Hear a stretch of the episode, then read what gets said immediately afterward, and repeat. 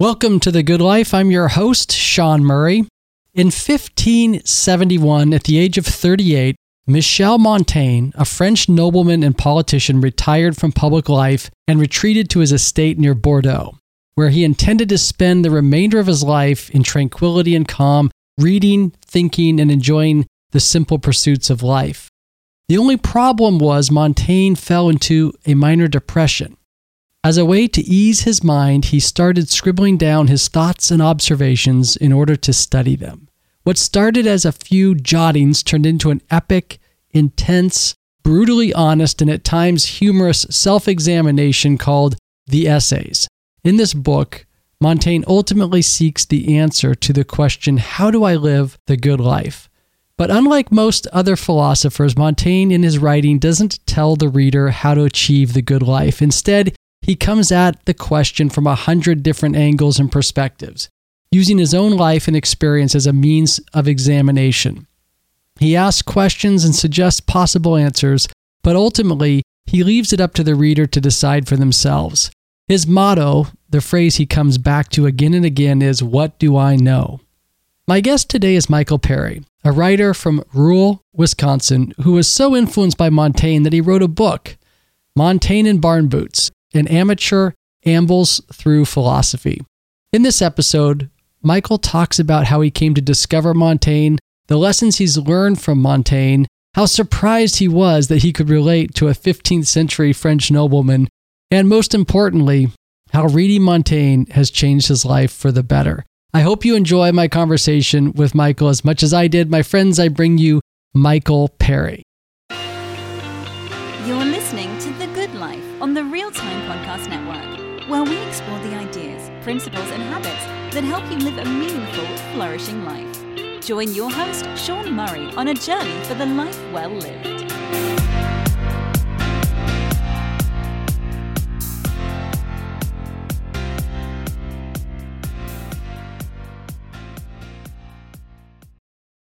Michael Perry, welcome to The Good Life. Glad to be here. I'm sitting in a little room over my garage overlooking the back 40 of our little farm here in Fall Creek, Wisconsin. Leaves are coming down.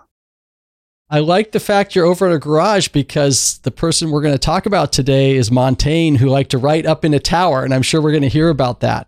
So, our subject today is Montaigne, the 16th century French writer, and some might call philosopher, who wrote an incredible book called The Essays, in which he pretty much invented the form of the essay, and I hope we kind of get into that.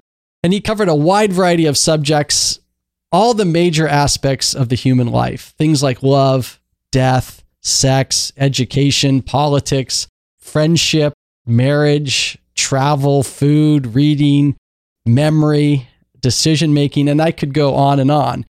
You wrote a wonderful book about your experience reading Montaigne and what you've learned from Montaigne called Montaigne in barn boots, which probably applies to that little farm that you're talking about there in Wisconsin. But how did you first come to discover Montaigne and what attracted you to his writing?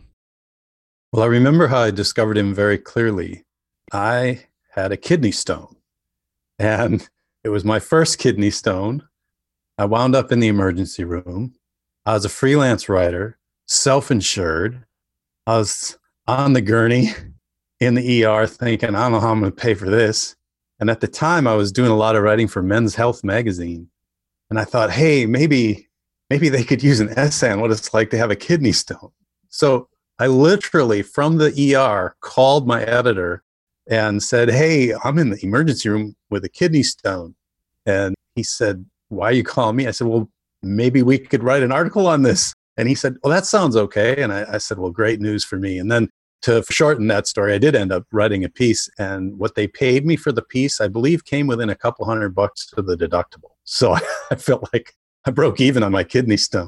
But in the process of writing the piece, I, you know, wrote my first person stuff, but then I also did research and I went to medical library and I pulled a lot of articles about kidney stones, renal calculi. And I actually have a nursing degree was my education. I have a bachelor's in nursing. And so I went to the local hospital library and pulled all that information. And you know how when you read medical research, the doctors that are writing it or the researchers, they really, in their heart of hearts, want to be writers. essayists. And so they always put the cool little anecdote thing in the abstract up at the top. And the cool little anecdote thing that just kept recurring was this reference to this 16th century French philosopher and essayist, Montaigne. And here I am. I'm a guy at that point, I was making my living basically writing essays, but I do not have a literary background.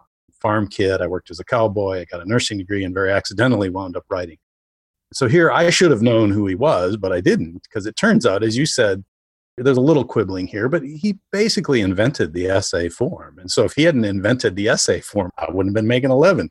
So I thought, well, this Montaigne guy keeps popping up. So I looked into him and I found out that he was this philosopher who had had a kidney stone. And so I thought, well, I better read the essay he wrote about his kidney stone.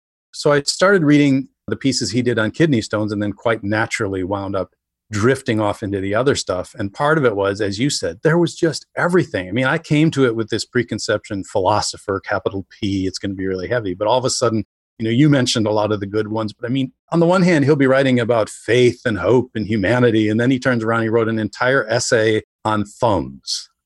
He wrote an entire essay on the dangers of coaches. And by that, I mean the ones with wheels, not the ones with ugly shorts and a whistle. And it was this moment where I realized, oh, well, if this is philosophy, I'll have some more.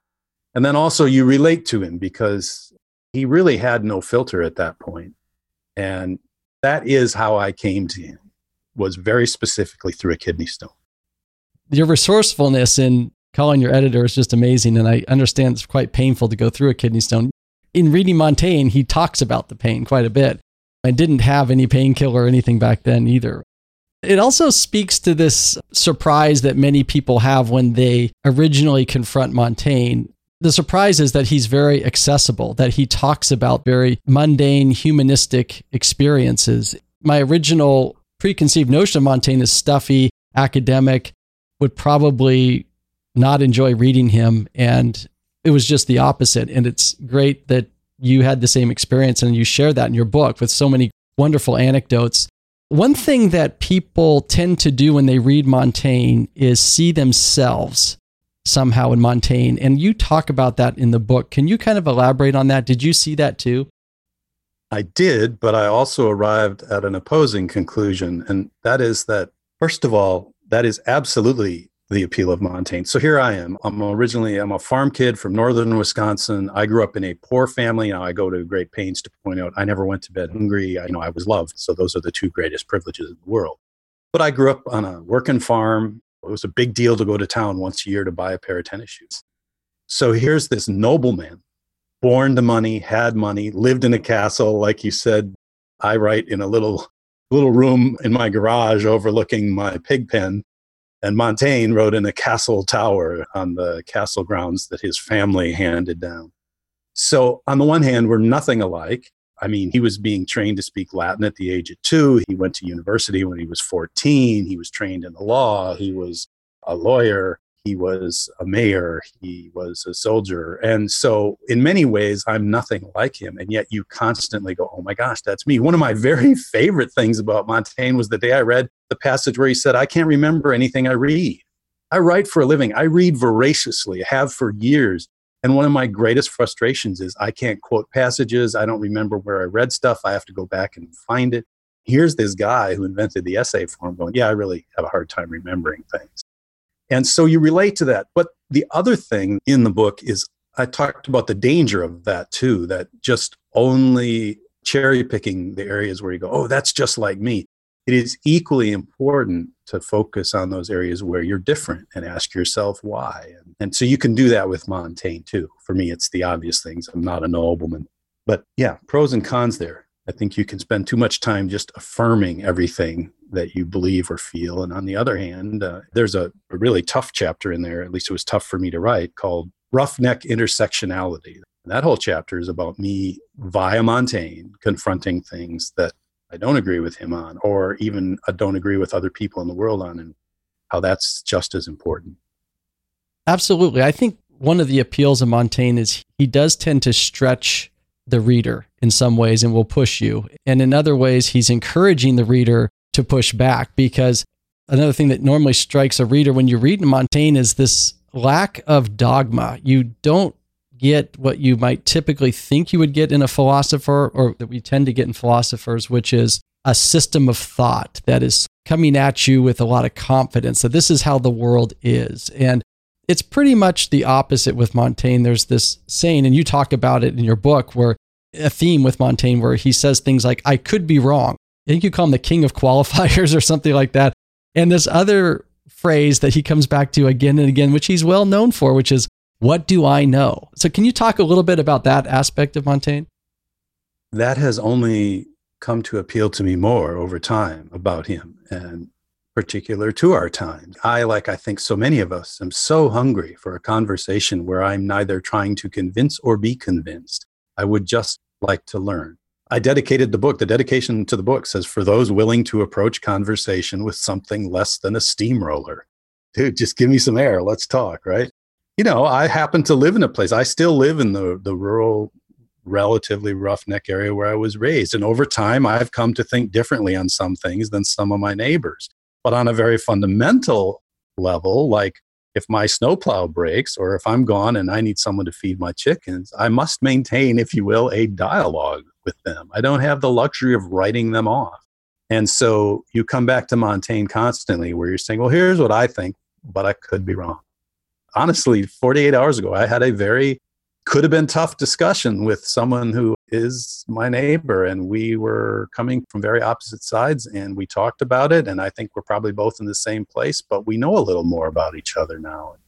That's the thing. Montaigne was just interested in knowing more about himself, but equally those around him.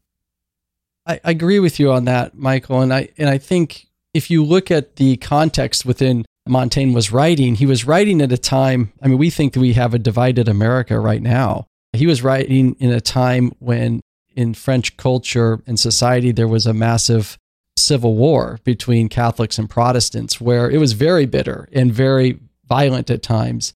Yet he took the opposite approach of not being dogmatic. He was known as not being on really one side or the other and being someone who was in the middle, which could have been a dangerous place for him.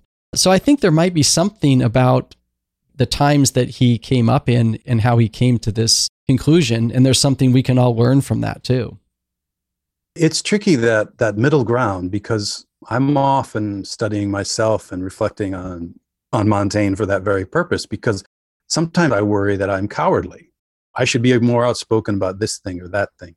Way back, I wrote a book called Population 485, which was about being on the fire department in my hometown and, and making ambulance calls. And, and I always say that when I left my hometown, I was a farm boy, a good student, and a fair defensive end.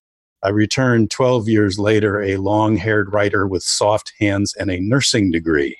So there was a certain amount of street cred to recover with some of my buddies. I have a chapter in that book called My People where I start talking about in those 12 years, you know, when I came back, I wasn't the same guy I used to be. And I didn't think the same about some of the things I was very certain about back in, in the first 18 years that I lived in that place. And that's still where I am. I mean, again, that chapter in the Montaigne book called Roughneck Intersectionality, it's about where my gut is, where my knee jerk is, but then where my head is after going through experiences that suggest there are other ways to look at the world, or even more importantly, that other people experience the same world differently. We can all benefit from having more empathy or an understanding, a way to look at the world through other people's eyes. And have some empathy for their perspective as well. And that's something that you take away from reading Montaigne. He was interested in his own views, but he also was very curious about the perspective of others and became very non judgmental. I think that's one thing that, that I took away from reading him is trying to be less judgmental of those around me and, and other perspectives that I come into contact with. One of the things that I noticed, I grew up with all these wonderful mentors I would never call them that to their face, but that's what they were. And I'm now 56, I think. I had to ask my kids the other day to tell me how old I was. I'm in that window of time. It's not that you don't want to admit it, you just don't remember or care. But I'm 56. And one of the things that's been a recurring theme in my writing, and it's a huge part of the Montaigne book, is I watched many of my mentors hit my age, and they seemed to take one of two paths. They either became very open to the idea of what was changing and how to take that in and how to navigate it, or they became very bitter and brittle and just dug their heels in and I don't want any change. And I just think Montaigne is helping me take that more open path. Let me be very clear. I'm not talking about sacrificing your morals or your principles. And for dang sure, not talking about trying to hang out and be hip with the kids. I mean, that's a huge mistake. I mean, I'm a parent, and in, in our house, we listen to the children, we speak to them like adults, we try to have conversations. But you know what? The grown ups are still in charge. But I do want to be open to young and fresh and new ways of thinking and even new ways of acting and perceiving the world that I thought I understood. Yeah, Montaigne's really helpful in that, in empathy and uh, thoughtfulness and reflection.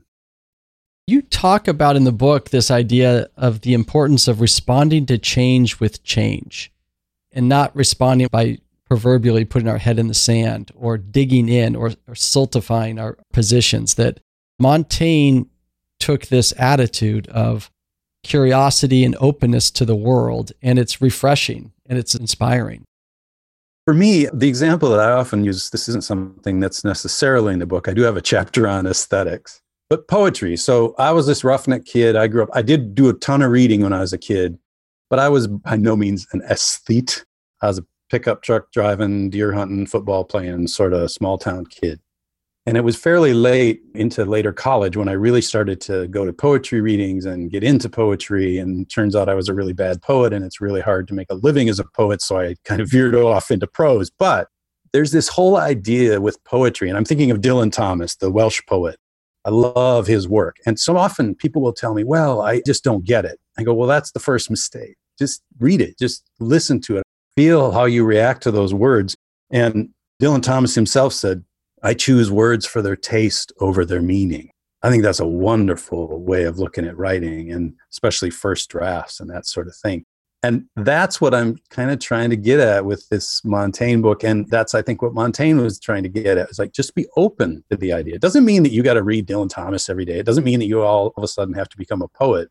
I wrote a, that book, Population 485. I turned it into a play and we took it on a tour around the state of Wisconsin. And one of the things I loved is because that play involves volunteer firefighters, we would have sold out theaters around the state, small theaters, let me just say. I don't want to sound like I'm boasting, but we'd have sold out theaters, but there would always be a contingent of who you would expect to be coming to the theater, but there were always some satin firefighter jackets or some EMT logos. And those folks would come up to me afterwards and say, I haven't been to a play in 20 years, or I've never been to a play. And I don't need them to start going to plays every week. I just am so happy that they came to that one and now they experienced it and they can do with that experience what they will. And I think that, again, that's part of Montaigne. It's not saying, well, now that you tasted this thing, you have to love it. No, you just needed to taste it and you can make your own decision. Another theme that Montaigne takes up that you talk about in the book, and I think Montaigne even changes his view on this over the course of the book, is this idea of how to confront death the essays were sort of written over time. We should probably mention that they were written over a long period of time. And amended and emended and edited. The real academicians can tell you all the different versions and the A, B, C, D, and all that stuff. It's fascinating. I have no capacity for it. But speaking of things you taste and then say, well, I'm going to leave that to someone else. But yes, if my memory serves me, one of the reasons I related to Montaigne is I kind of made this art too. So he started out as the stoic about death. Like you have to learn to face death without emotion or fear or anything. And then he just slowly migrated to another position, which is more an acknowledgement of it. For me, one thing that helped me over time, I've volunteered as an EMT, a first responder for, gosh, 32 years now. And I'm not at all, I don't feel that I have any bravado about it. It is what it is but you do confront death on a regular basis and you confront tragedy and you very quickly come to understand how little control you have. And montaigne had his own brush with death when he was knocked unconscious from a horse and nearly died. And one of the things that working closely with death does for you is i think about death every day. And montaigne pondered death all the time and people say well that's macabre that's creepy. And i go no not at all. It's a, it's a handshake sort of a thing. It's like it's not that you're going, oh, I'm going to die, I'm going to die. It's like when you do die, you look at death and you go, eh, I figured you were coming. yeah, it's building a little familiarity so you have that grace and that composure and, and that acceptance. And again, he made that migration. So I'm past that too. He also came to realize, and I too, in observing actual death, that it, you may have this image of you approaching death stoically, but the truth is you don't know how it's going to happen and you have no idea how you're going to react. So the idea of being stoic in the face of death is probably a misplaced priority, is what he came to feel. And I think there's also an aspect of enjoy every day when you do sort of shake hands with the Grim Reaper every day, or however you put it in the book.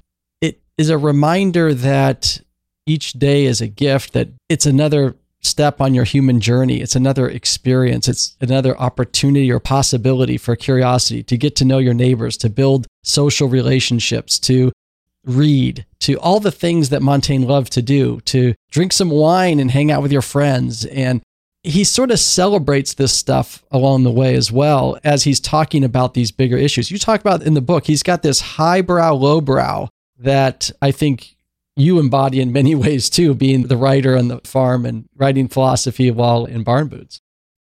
I'm so glad we got here because, yeah, I have the chapter where I, I open with the scene where my wife and I took our daughters and we went to a Shakespeare festival. And then within 48 hours, I took my daughters to a little local thing here called Augusta Bean and Bacon Days. And we went to the Demolition Derby. And my point to my daughters was Did you notice what a great time we had at both events? culture can be consumed on a sliding scale. And it's, you know, it's fun up at the high end. It's a lot of fun down there at the greasy end, too. I also I remember telling my daughters as we left the demolition derby, we were getting out on the road and they're trapped, you know, so they got to listen to me. And I said, you know, when Shakespeare wrote those plays, they had a place called the pit and you could pay a penny and you could eat peanuts and drink beer and yell at the actors while the play was going on. I said, this wasn't always some esoteric highbrow thing. This was for everybody. And I said, and the people at the demolition derby back in those days, they would have been at the play. And this gets back again to what I talked about with the My People chapter and the roughneck from Population 485 and the roughneck intersectionality chapter in the Montaigne book is that I'm always trying to have those different spectrums or different levels of the sliding scale intersect. You know, I want to make this clear too. It's not about me being oh so wise that, oh, well, I'm a good person because I enjoy dirt track, stock car racing, and poetry readings. No, it's that I feel really lucky and fortunate that I stumbled into a life where I know people who enjoy both and we enjoy them together. Exactly. That's one of the things that I enjoy about reading Montaigne. That there's a delight in moving from experience to experience. There's another aspect of Montaigne's life that I think I'd like to talk about, which is the fact that he wrote during the plague, you know, especially given that we're going through this COVID experience. When the plague arrived in his town, he lived near Bordeaux and he was the mayor of Bordeaux for a while. He fled. He picked up his family. He had the means to flee. A lot of the people around him, the peasants and people of poorer means, could not flee. What do you think about his experience there and what we can take away from it. Well, you do remind me that, and this is maybe more relevant to your previous question, but when he was a child, his father, who was a very wealthy nobleman, chose for his godparents peasants.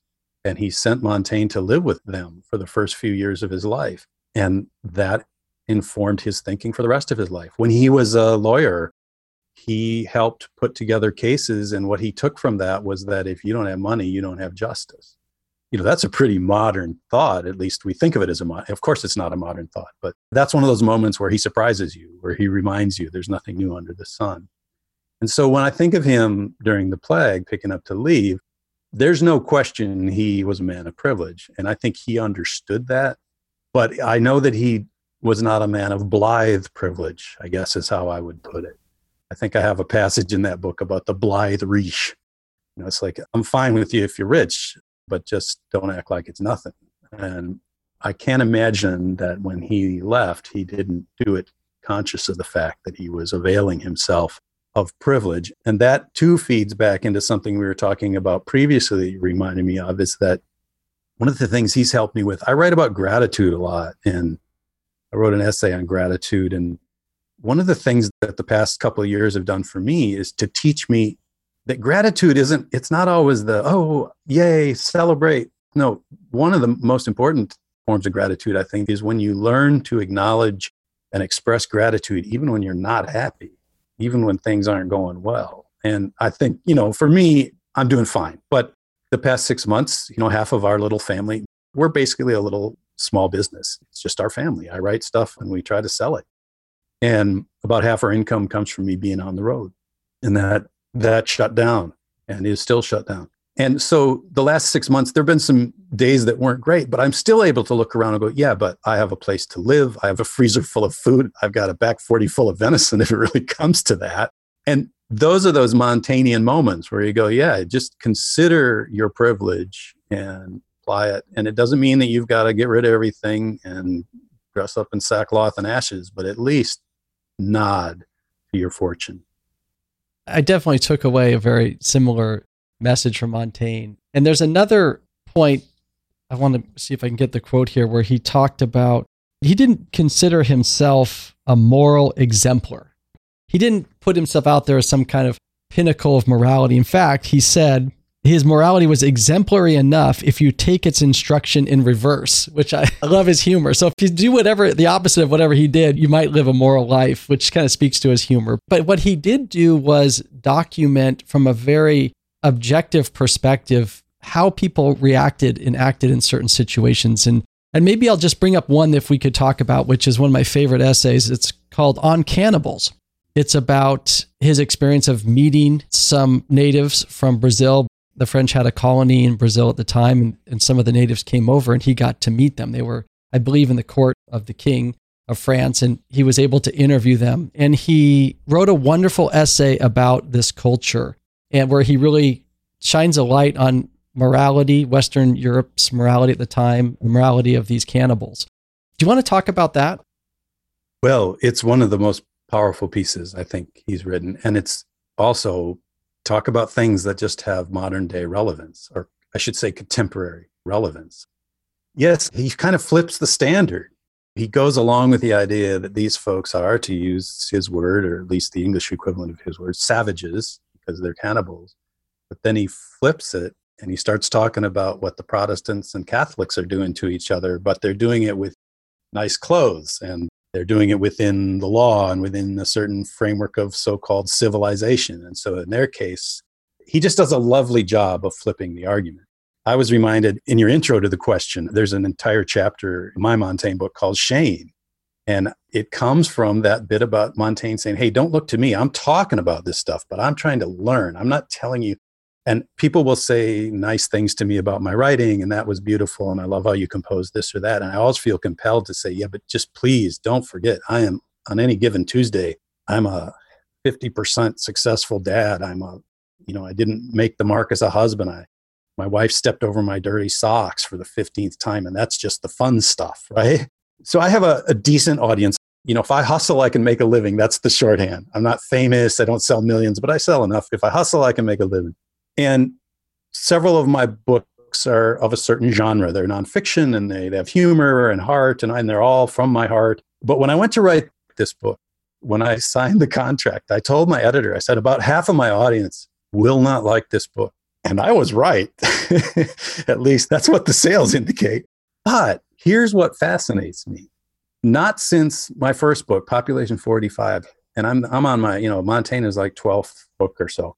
Not since that first book have I written a book for which I have received so much heartfelt correspondence, emails, letters, notes, comments. And it just shows you that if you write a book that contains a chapter called shame and you write about some things that people really would rather not hear about you, let alone themselves, you're going to lose part of your audience, but you're also, man, you're going to connect on a level with some readers that you never expected. And now we're back to Montaigne, where here I can read the work of a nobleman who retired to his castle at 38 and yet go, yeah, man, that, that's me, for better or worse.